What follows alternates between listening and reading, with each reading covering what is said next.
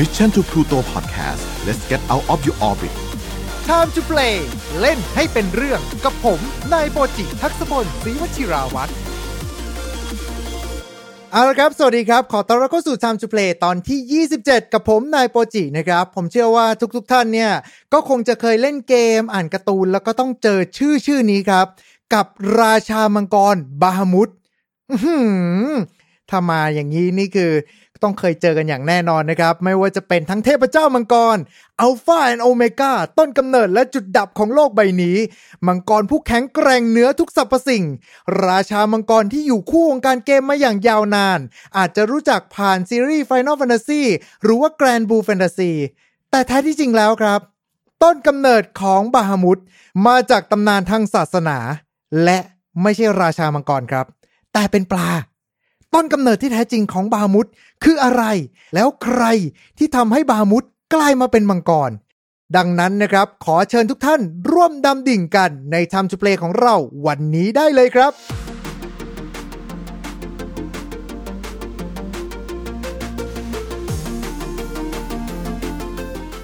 สำหรับตำนานบามุดในโลก pop culture นะครับ เรามักจะยกให้เป็นเทพเจ้ามังกร เทพแห่งการทำลายล้าง หรือว่าจะเป็นศัตรูตัวฉกาจหรือว่าอาจจะเป็นมนสูรไร้เทียมทานที่มาให้เราใช้ในช่วงท้ายเกม เพียงแค่ปล่อยท่าไม้ตายเมกาแฟลออกมา ก็ทำให้ทุกอย่างเนี่ยระเหิดกลายเป็นไอกันเลยทีเดียว แต่แท้ที่จริงแล้วครับ ตัวตนของบามุดมาจากตำนานจริงนะครับ แต่อย่างที่บอกไปครับว่าไม่ใช่มังกรแต่เป็นปลา แล้วมันเกี่ยวกันยังไงเนี่ย ก่อนอื่นเลยเนี่ยเราต้องมารู้จักกับบาฮมุดในต้นตำนานดั้งเดิมกันก่อนครับ โดยที่จะอธิบายเนี้ยมาจากภาษาอาหรับนะครับ ถ้าเกิดว่าอ่านออกเสียงผิดไปก็ต้องกราบขออภัยมาณที่นี้ หรือถ้าจะให้ดีนะครับ ถ้าเกิดว่าใครทราบคำอ่านที่ถูกต้องเนี่ยรบกวนช่วยคอมเมนต์มาด้านล่างจะขอบพระคุณมากเลยครับ โดยตำนานดั้งเดิมของบาฮมุดเนี่ยถูกจารึกไว้ในความเชื่อในการสร้างจักรวาลของชาวอาหรับ ซึ่งเป็นความเชื่อก่อนที่ชาวอาหรับจะหันมานับถือศาสนาอิสลามครับ โดยความเชื่อเนี่ยกล่าวไว้ว่า โลกที่มนุษย์เราอาศัยอยู่นั้น อยู่บนไหล่ของเทพหรือว่าเทวทูต ที่ยืนอยู่บนแผ่นอัญมณีขนาดใหญ่ดังภูผา และแผ่นอัญมณีที่ว่ามานี้ วางอยู่บนหลังวัวยักษ์ที่มีนามว่าเคยูทาหรือคูจาทา ใต้เท้าของเจ้าวัวยักษ์เคยูธานี้ คือท้องทะเลไร้ที่สิ้นสุด แต่มันยืนอยู่ได้ เพราะยืนอยู่บนปลายักษ์ที่ถูกเรียกว่าบาฮามุดโดยชื่อบาฮามุดเป็นชื่อเรียก ส่วนนามแท้นั้นก็คือบาฮูดมาตรงนี้ก็จะงงนิดนึงนะว่าทำไมชื่อเล่นดันยาวกว่าชื่อจริงได้ละเนี่ย โดยสำหรับเจ้าบาฮามุดนี้นะครับ ถูกกล่าวในตำรา The Book of Creation โดยปราชญ์ชาวเปอร์เซียนามว่าอาคัสวีนีในศตวรรษที่ 13 ซึ่งเป็นการรวบรวมตำนานต่างๆ มาว่าด้วยการสร้างจักรวาลนนี้ครับ บาฮามุดเป็นปลาขนาดใหญ่เกินจินตนาการ สร้างโดยพระผู้สร้าง แล้วก็มีศัตรูคู่ปรับเนี่ยเป็นงูยักษ์ใต้ทะเลลึกนามว่าเฟลิก กล่าวกันว่าถ้าเกิดว่านำมหาสมุทรทั้งโลกเนี่ยมารวมกันเอาไว้ที่จมูกของบาฮามุดมันจะเป็นเพียงแค่จุดเล็กๆ เหมือนกับโยนเมล็ดพืชลงไปในทะเลทรายอันกว้างใหญ่ และด้วยขนาดที่ใหญ่เกินสามัญสำนึกนี่เองครับทำให้มนุษย์ทุกคนเนี่ยถ้าเกิดว่าเห็นเข้าปุ๊บก็จะไม่สามารถรับได้ สมองประมวลผลไม่ทันแล้วก็หมดสติไปนะฮะด้วยขนาดที่ใหญ่โตมโหฬารนี้ แล้วก็มีความหิวกระหายที่ไร้ที่สิ้นสุด บาฮามุด จึงมีเพียงแค่ตัวเดียวเท่านั้น เพราะพระผู้สร้างเนี่ยไม่อยากให้จักรวาลนนี้โดยกลืนกินโดยเผ่าพันธุ์ของปลายักษ์บาฮามุดนี้ครับ ในภายหลังครับ ชื่อบาฮามุดเนี่ยก็มีการเปลี่ยนแปลงตามยุคตามสมัย กลายมาเป็นความหมายของคำว่าสัตว์ร้าย ด้วยร่างกายที่ใหญ่โตนั่นแหละครับ และความหมายนี้เนี่ยถูกใช้ในการพรรณนาถึงสัตว์ร้ายขนาดยักษ์ตามตำนานต่างๆ ของฝั่งอาหรับเขา ส่วนบาฮามุดในตำนานการสร้างโลกก็ถูกกล่าวไว้เช่นเดียวกันในหนังสือพันหนึ่งราตรี ในตอนที่ 496 เมื่อมีชายที่ชื่อว่าไอซัก กล่าวถึงเหตุการณ์ที่พบกับปลายักษ์ที่มีวัวแล้วก็เทวทูตอยู่บนหลัง ซึ่งไอซักเนี่ยครับก็คือพระเยซูในตำนานฝั่งของอาหรับอีกทีหนึ่งนะครับ กล่าวกันว่าแผ่นดินไหวที่เกิดขึ้นเนี่ย ก็เป็นเพราะว่าเจ้าปลายักษ์บาฮามุดเกิดขยับขึ้นมา คล้ายกับความเชื่อของปลาดุกพลิกตัวของชาวญี่ปุ่น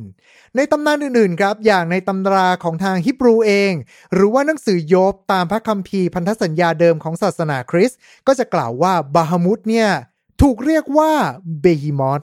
มีรูปลักษณ์เป็นวัว มีความหิวกระหายที่ไม่สิ้นสุด มีความสัมพันธ์กับโลกใต้พิภพ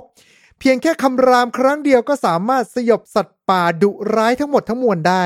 และเคยูทาเจ้าวัวยักษ์ ถูกเรียกว่าเลเวียทาน มีรูปลักษณ์เป็นปลาซะอย่างนั้นไปนะครับ แล้วก็ทั้งคู่เนี่ยจะมาต่อสู้กันในวันพิพากษา ซึ่งเป็นวันที่มีความเชื่อว่าเป็นวันสิ้นโลก มาตรงนี้นี่ก็อาจจะมีความเอ๊ะกันนิดนึงนะฮะว่าแบบเอ๊ะมันดูตำนานมาดูสลับกันยังไงก็ไม่รู้นะครับ คือมาว่ากันตรงนี้ฮะว่าด้วยความเชื่อแล้วก็การส่งต่อทางด้านวัฒนธรรม คือมันก็มีแหละครับว่าวัฒนธรรมความเชื่อที่เกิดขึ้นในแหล่งใกล้ ๆ กัน ย่อมมีการหยิบยืม แล้วก็มีการเปลี่ยนแปลงตามยุคสมัย หรือว่าดัดแปลงให้เข้ากับพื้นที่ รวมไปถึงมีการหยิบตำนานหนึ่งไปแปลงให้กลายมาเป็นอีกตำนานหนึ่งซึ่งกรณีที่เห็นได้ชัดเลยนั่นก็คือตำนานนักบุญต่างๆ ในศาสนาคริสต์นะครับซึ่งถ้าเกิดว่าเรามองย้อนดูดีๆ เนี่ย คือวีรบุรุษตามความเชื่อพื้นถิ่นบางพื้นถิ่น ก็จะมีการหยิบยกมาใส่เอาไว้ แล้วก็อวยยศอวยตำแหน่งให้กลายมาเป็นนักบุญ เพื่อให้คนในพื้นที่นั้นเนี่ยเขารู้สึกว่าสามารถเข้ารีดได้อย่างสบายใจมากขึ้น รวมไปถึงปีศาจเองเนี่ยบางครั้งก็มาจากเทพต่างศาสนาด้วยเช่นเดียวกันครับ และนี่ก็คือต้นกำเนิดของบาฮามุด ตัวตนที่แท้จริงก็คือปลายักษ์ที่แบกทั้งโลกและก็จักรวาลนนี้เอาไว้ แต่บาฮามุดที่กลายมาเป็นมังกรเนี่ย มันเริ่มต้นช่วงไหนกันเนี่ย Final Fantasy ไม่ใช่ครับ ตำนานต้นกำเนิดเก่าแก่กว่านั้นครับ ต้องย้อนไปยังเกม RPG ที่วางรากฐานให้กับเกมแนวแฟนตาซีทั้งปวง นั่นก็คือเกมที่มีชื่อว่า Dungeon and Dragon ในยุคที่ยังไม่มีเกมบนคอมพิวเตอร์ที่ออกมาอย่างแพร่หลาย หรือว่าถ้าเกิดมีก็ไม่ได้ความซับซ้อนอย่างทุกวันนี้ จึงกำเนิดออกมานะครับเป็นเกมแนว Tabletop คือถ้าเกิดเรียกตรงนี้อาจจะเรียกว่าสไตล์บอร์ดเกมเนี่ยก็น่าจะคุ้นหูกันมากกว่า เกมแนวผู้กล้า แฟนตาซี ดาบ แล้วก็เวทมนต์ ที่กำเนิดขึ้นในปี 1974 ในนามของ Dungeon and Dragon เกมแฟนตาซีที่เราจะต้องมานั่งกลางกระดาน จด status กันบนกระดาษ แล้วก็ต่อสู้กันด้วยการทอยเต๋า คือถ้าเกิดนึกภาพไม่ออกนะฮะ ให้นึกถึงเรื่อง Stranger Things ตอนแรกเลยนะครับ ที่เด็กๆเขาเล่นเกมกันนั่นแหละฮะและณเกมนี้เองครับ ที่ตำนานบามุดถูกหยิบยกมาใช้ โดยมีการเปลี่ยนแปลงจากปลายักษ์ให้กลายมาเป็นราชามังกร คือจำได้กันใช่ไหมครับว่าตำนานดั้งเดิมเนี่ย บามุดก็ไม่ได้เป็นแค่ชื่อของปลาแบกโลกอย่างเดียว แต่ก็ถูกดัดแปลงให้กลายมาเป็นคำเรียกของสัตว์ประหลาดขนาดยักษ์ ซึ่งไม่แน่ใจนะฮะว่า ด้วยเหตุผลกลใด แต่จากหนังสือการเล่น Advanced Dungeon and Dragon ในปี 1977 ครับ ได้มีการนำเสนอเหล่ามังกรเหล็กไหล หรือว่า Metallic Dragon ซึ่งเป็นมังกรไฟธรรมะ มีการแบ่งชนชั้นวันนะการเป็นโลหะต่างๆ อย่างทองเหลือง ทองแดง บรอนซ์ เงิน ทองคำ และราชาของเหล่ามังกรเหล็กไหลนี้ก็คือ มังกรระดับแพลตินัมหรือทองคำขาว นามว่าบาฮามุดโดยบาฮามุดในเกมนี้ครับ เป็นบุตรของโล เจ้าแห่งสายลมแดนเหนือ ผู้เป็นเทพเจ้าแห่งมังกรทั้งปวง บาฮามุดจึงกลายมาเป็นราชันมังกรผู้ทรงธรรม เทวาแห่งสวรรค์ทั้งเจ็ดมีสัญญลักษณ์ก็คือ ดาวเหนือทางช้างเผือก เป็นที่นับถือจากเหล่าชนเผ่ามังกรและผู้ศรัทธาในมังกร มีอำนาจมากล้นแล้วก็มีบทบาทในเนื้อเรื่องต่างๆ ด้วยเช่นเดียวกันครับ มีคู่ปรับก็คือเทียแมทมังกรห้าเสียนผู้โชั่วร้าย ผู้เป็นน้องสาวฝาแฝดของบาฮามุตตัวแทนมังกรแห่งความวินาศราชินีของมังกรฝ่ายอธรรม ซึ่งความสัมพันธ์ของบาฮามุดกับเทียแมทในรูปแบบนี้ก็ถูกส่งต่อไปยังเกมอื่นๆด้วยเช่นเดียวกันครับ และนี่ก็คือต้นกำเนิดของบาฮามุดในร่างของราชามังกรครับ และจากการกำเนิดนี้นะครับทำให้ชื่อของบาฮามุดเนี่ยเป็นที่รู้จักในวงกว้าง ผ่านการซึมซับผ่านวัฒนธรรมของเกม และด้วยความที่ตัวเกม D&D หรือว่า Dungeon Dragon เนี่ย เป็นการวางรากฐานให้กับเกมแนว RPG ทั้งปวง ทั้งโลกทัศน์ ระบบการเล่น สัตว์ประหลาด ทั้งตำนานต่างๆ ก็ถูกหยิบยกแล้วก็ดัดแปลงให้เข้ากับเกมในรูปแบบของดิจิทัลในสมัยใหม่ด้วยเช่นเดียวกันครับ จนมาถึงเกมที่ทำให้บาฮมุดกลายมาเป็นที่รู้จักทั่วโลก กับเกมที่มีชื่อว่า ความฝันครั้งสุดท้าย Final Fantasy ที่มีมาแล้ว 15 ภาค ไม่นับภาคสปินออฟที่ผลิตออกมาเป็นร้อยนะครับ โดยสำหรับซีรีส์เกม Final เนี่ยก็น่าจะเป็นที่ทำให้ทั้งโลกรู้จักกับคำว่าบาฮามุดเลยนะฮะ ด้วยความที่เกมเนี่ยได้รับความนิยมอย่างสูงทั้งโลกตะวันตกแล้วก็โลกตะวันออก รวมไปถึงเป็นเกมที่มาในยุคที่วิดีโอเกมเป็นที่นิยมแล้ว ขณะที่ Dungeon Dragon นี้เอาจริงเราก็ยังอยู่ในฐานะของบอร์ดเกม คนที่จะเล่นนี่ก็ต้องเป็นสายลึกสักหน่อยหนึ่งนะฮะ แล้วก็อย่างที่ทราบกันนะครับว่า Final Fantasy ทุกภาคเนี่ย เนื้อเรื่องแทบจะไม่ค่อยเกี่ยวข้องกันเท่าไหร่บาฮมุดที่โผล่มาในแต่ละภาคก็เลยมีบทบาทที่แตกต่างกันออกไป แต่ก็จะมีจุดที่เชื่อมโยงกันครับ ก็คือบาฮามุดในแต่ละภาคเนี่ย ก็จะมีท่าไม้ตายอย่างเมกาแฟร์ซึ่งจะเป็นการพ่นไฟ อืมเหมือนระเบิดพลังออกจากปากมากกว่านะฮะ ที่มีความรุนแรง แล้วก็ไม่มีอะไรที่สามารถที่จะป้องกันท่านี้ได้เลยนะครับ อย่างในภาคแรกครับบามุดโผล่มาในฐานะของ NPC เปลี่ยนอาชีพให้กับผู้กล้าแห่งแสงเท่านั้น ภาคที่ 2 ไม่โผล่มาครับ กลับมาอีกทีหนึ่งก็คือภาค 3 เลยฮะ กลายมาเป็น monster ระดับ boss จนกระทั่งในภาค 4 นี่เองครับ ที่บามุด ได้สร้างชื่อมากที่สุด เพราะเป็นราชาของมนต์อสูรทั้งปวง ที่เราจะต้องทำ quest ต่างๆ มาเพื่อล้มบาฮามุดเจ้ามังกรตนนี้ และเมื่อเรากำจัดมันได้ ก็จะได้บาฮมุดมาใช้งานในฐานะของสัตว์อสูรอัญเชิญ จากที่เคยโดนพ่นไฟ Mega Flare มาซะหน้าไหม้ในภาค 3 มาครั้งนี้ในภาค 4 ครับ เราได้ใช้บาฮมุดยิง Mega Flare ใส่ศัตรูแทนแล้ว และหลังจากนั้นบาฮมุดก็กลายมาเป็นสัญลักษณ์ประจำเกม Final Fantasy ที่ทุกคนตั้งหน้าตั้งตารอจะใช้งานกัน มีการดัดแปลงเพิ่มเติมในแต่ละภาคด้วยเช่นเดียวกันนะครับ แล้วก็ที่ทำให้น่าสนใจมากขึ้น น่าจะเป็นภาค 7 ครับ ที่บาฮมุดเนี่ยโผล่มาให้เราใช้งานกันถึง 3 ตัว บาฮมุดร่างแรกที่ออกมาปล่อย Mega Flare ร่างที่ 2 มีชื่อว่า Neo บาฮมุดมาปล่อยเป็น Giga Flare และร่างสุดท้ายบาฮามุด Zero ที่แข็งแกร่งที่สุด มาพร้อมกับท่าไม้ตาย Tera Flare ถ้าเกิดว่านับตามชื่อแล้วมีความรุนแรงมากกว่าปกติถึง 1 ล้านเท่า แต่ก็ยังทำเดเมจได้เพียงแค่ 9,999 เหมือนเดิมนะครับรู้ว่าในภาค 12 ครับ เปลี่ยนจากราชามังกรเหล็กไหล ให้กลายมาเป็นป้อมปราการลอยฟ้าบาฮามุดแทน แล้วก็ในภาค 13 ครับ บาฮามุดเนี่ย ซึ่งเป็นสัตว์ซัมมอนประจำตัวละครที่มีชื่อว่าฟาง ก็สามารถที่จะมีการเปลี่ยนแปลง แล้วก็รูปแบบออกมาเนี่ยเริ่มมีความเป็นคนมากขึ้น แล้วก็สามารถแปลงร่างกลายมาเป็นยานรบได้ คือโอเคฮะ คือมนสูรในภาค 13 เนี่ย คือแทบจะแปลงร่างเป็น Transformer ก็ได้หมดทุกตัวเลยนะครับ แล้วก็มาในภาคไฟนอล13 เนี่ยแหละครับ ที่บาฮามุดเนี่ย ซึ่งเป็นซัมมอนประจำตัวละครฟาง สามารถที่จะแปลงร่างออกมาได้ แล้วก็มีรูปลักษณ์ที่มีความเป็นมนุษย์มากกว่ามังกร สามารถแปลงร่างเป็นยานรบได้ คือโอเคครับ คือภาค 13 เนี่ย มนอสูรมันสามารถที่จะแปลงร่างเหมือนกับ Transformer ได้หมดทุกตัวเลยนะฮะ และล่าสุดในภาค 15 ครับ ที่บามุดมาในรูปแบบของอัศวินมังกร มีดาบเป็นปีก ใช้ดาบ Ultima แทนที่จะใช้ Mega Flare อย่างที่เราคุ้นเคยกันโผล่มาในช่วงท้ายเรื่องที่เจ้าชายน็อกติสต้องสู้กับอีฟริตครับ โดยชื่อของบาฮามุดโผล่มาในหลากหลายเกมของ Square Enix เรียกได้ว่าถ้าเกิดว่าเกมไหนมีติดชื่อ Final Fantasy หรือมีความเกี่ยวข้อง ก็ต้องมีบาฮมุดโผล่มาไม่ฟอร์มใดก็ฟอร์มหนึ่ง อย่าง Chocobo Racing ครับ เกมแนว racing สนุกสนุกขำๆนะครับ ที่กลายมาเป็นเกมในดวงใจของใครหลาย ๆ คน ที่เราจะต้องมาขี่โจโกโบแล้วก็วิ่งแข่งกันเนี่ย ก็มาในฐานะของ boss ตัวสุดท้ายแล้วก็ตัวละครลับ มาบินแข่งกับเจ้าโกโจโกโปด้วยเช่นเดียวกัน ในด้านเกมอื่นๆครับ ก็มีการ spin-off เกมออกมาอย่างในยุค 90 ก่อนที่บริษัท Squaresoft จะรวมกับ Enix ก็ทำเกมออกมาครับ มีชื่อว่า Bahamut Lagoon ในปี 1996 ซึ่งจะเป็นเกมแนววางแผนการรบ ที่เราต้องเลี้ยงเหล่าเจ้ามังกรให้เติบใหญ่กลายมาเป็น monster สุดเจ๋ง ซึ่งจริงๆแล้วเนี่ย concept มันก็มาจากการเลี้ยงทามาก็อตในยุคนั้นนะฮะ แล้วก็มีความใกล้เคียงกับการเลี้ยงโปเกมอนด้วย เรียกได้ว่าออกมาตัวเกมเนี่ยออกมาก่อนโปเกมอนแบบเหลื่อมวันกันเลยทีเดียว ถ้าเกิดผมจำไม่ผิดคือออกมาเดือนเดียวกัน แต่ว่าบาฮามุดลากูนจะออกมาต้นเดือน ส่วนโปเกมอนจะออกมาปลายเดือนนะครับ แล้วก็แซวนิดนึงนะฮะว่าเห็นชื่อว่าบาฮมุดลากูนใช่ไหมครับ แต่ว่าตัวลับเนี่ย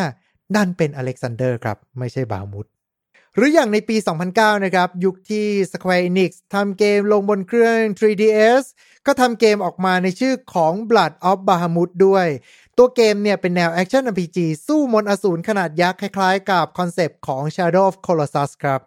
ค่ายอื่นก็ไม่น้อยหน้าครับ มีการหยิบยกบาฮามุดในฐานะของราชามังกรเนี่ย มาทำเกมด้วยอย่างค่ายเซกาทำเกมที่มีชื่อว่าบาฮามุดเซงกิ หรือสงครามแห่งบาฮามุดเป็นเกมแนววางแผนการรบในโลกแฟนตาซีในปี 1991 บนเครื่อง Mega Drive แต่ที่น่าจะเป็นเกมระดับตำนานไม่น้อยหน้า Final Fantasy เลย มาในปี 2011 ครับ กับเกมมือถือที่มีชื่อว่า Rage of Bahamut จากค่ายเกมเล็ก ที่มีชื่อว่าใส่เกมครับ ตัวเกมเป็นเกมแนวไขกาชาสะสมการ์ด เอาไปสู้กับศัตรู ซึ่งเอาจริงๆแล้ว ก็ดูไม่มีอะไรเลยนะฮะ เพราะว่ามอนก็ตีกันแบบ auto แต่ตัวเกมครับก็ทำเงินไปได้จำนวนมาก ติด top chart เกมทำเงินสูงสุดไปถึง 16 สัปดาห์ติด มียอดผู้เล่นรวมกันทั่วโลกมากกว่า 10 ล้านคน ค่ายเกมเล็กๆ นี้ก็เลยสามารถที่จะลืมตาอ้าปากได้ แล้วก็ผลิตเกมต่างๆ ออกมามากมายจนถึงปี 2014 ครับ ที่ใส่เกมผลิตเกมมือถือออกมาเกมหนึ่งที่มีชื่อว่า Grand Blue Fantasy เกมแนว RPG กาชาที่หยิบยกตัวละครต่างๆ มาจาก Rage of Bahamut แต่เหมือน Developer เขาจะบอกแล้วนะฮะว่าไม่ได้อยู่ในจักรวาลเดียวกันนะครับ เรื่องราวการพบกันของชายหนุ่มที่มีนามว่าแกรน หรือถ้าเกิดเลือกตัวผู้หญิงก็จะมีชื่อว่าจีต้าแทนนะครับ กับสาวน้อยประหลาด นามว่ารูเลียที่สามารถเรียกสัตว์อสูร ปรโตบาฮามุตออกมาได้ และเรื่องราวหลังจากนั้นก็กลายมาเป็นตำนานของวงการเกมมือถือที่สร้างปรากฏการณ์ต่างๆ มากมาย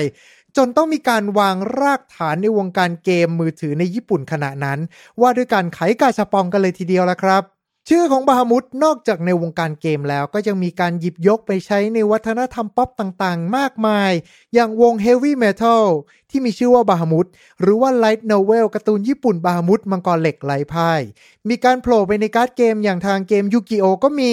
หรือลูกข่างในเบย์เบลดบาฮามุดก็โผล่มาด้วยเช่นเดียวกันครับ มีการหยิบยกชื่อบาฮามุดไปใช้ในมังงะ หรือว่าอนิเมะต่างๆ ในฐานะของตัวแทนราชามังกร หรือว่าเทพเจ้ามังกรอยู่บ่อยๆ และในฝั่งของบาฮามุดในความหมายเดิมในฐานะของปลายักษ์แบกโลก ก็มีการหยิบยกมาใช้ในยุคสมัยใหม่ด้วยเช่นเดียวกันครับ กรณีที่โด่งดังที่สุดก็คือกลุ่มผู้ก่อการร้ายทางไซเบอร์ ในเขตตะวันออกกลาง ก็เรียกตัวเองว่ากลุ่มบาฮามุดด้วยเช่นเดียวกัน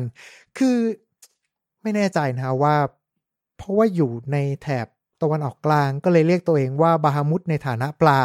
หรือว่าเป็นแฮกเกอร์แล้วก็ต้องเคยผ่านเกม Final Fantasy มาแน่ ๆ ก็เลยเรียกตัวเองว่าบาฮามุดในฐานะของมังกรนะครับ จากปลายักษ์ของตำนานสร้างโลกจากความเชื่อของชาวอาหรับ สู่เจ้ามังกรที่ใครต่อใครก็หลงไหล มันทำให้เราเห็นเลยนะฮะว่าอิทธิพลของ pop culture ผ่านเกมหรือว่าการ์ตูนเนี่ย มันสามารถที่จะสร้างสารรค์แล้วก็ปรุงแต่งให้ตำนานต่างๆ เนี่ยสามารถกลับมามีชีวิตได้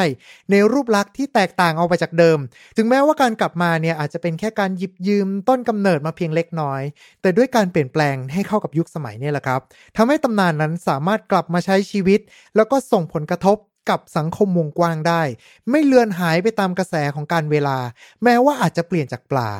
กลายมาเป็นราชามังกรก็ตามนะครับและสำหรับวันนี้ก็เช่นเดิมนะครับ เป็นการเปิดห้องใน Clubhouse ซึ่งทางผมก็จะมีการเปิดห้องแบบนี้ครับ ทุกอาทิตย์เลยทีเดียวนะครับ รวบตึงเรื่องราวต่างๆ มาเป็นพอดแคสต์ Time to Play แบบนี้ทางช่อง Mission to Pluto ยังไงก็ตามก็ต้องขอขอบคุณทุกๆ คนมากเลยนะครับ ที่เข้ามาร่วมพูดคุยกัน รวมไปถึง ผู้ฟังผู้น่ารักของเราทุกๆท่านด้วยเช่นเดียวกันนะครับ สามารถที่จะกดไลค์กดแชร์กด Subscribe กดฟังกันได้เต็มที่ และถ้าจะให้ดี อย่าลืมกดกระดิ่งแจ้งเตือนกันด้วยนะครับ จะได้ไม่พลาดพอดแคสต์ดีๆ จากพวกเราชาวพลูโต ถ้าชอบเรื่องไหนหรือว่าอยากให้พูดถึงเรื่องอะไร ก็สามารถที่จะคอมเมนต์เข้ามาใต้คลิปนี้ได้เต็มที่เลยนะครับ และเช่นเดิมครับสำหรับวันนี้ก็ต้องขอขอบคุณทุกๆคน และหวังว่าถ้าเกิดทุกท่านชอบพอดแคสต์แบบนี้ เรา คือเพื่อนกันครับ เอาไว้เจอกันใหม่โอกาสหน้าวันนี้ขอบคุณแล้วก็สวัสดีครับ Mission to Pluto Podcast let's get out of your orbit Time to play เล่นให้เป็นเรื่อง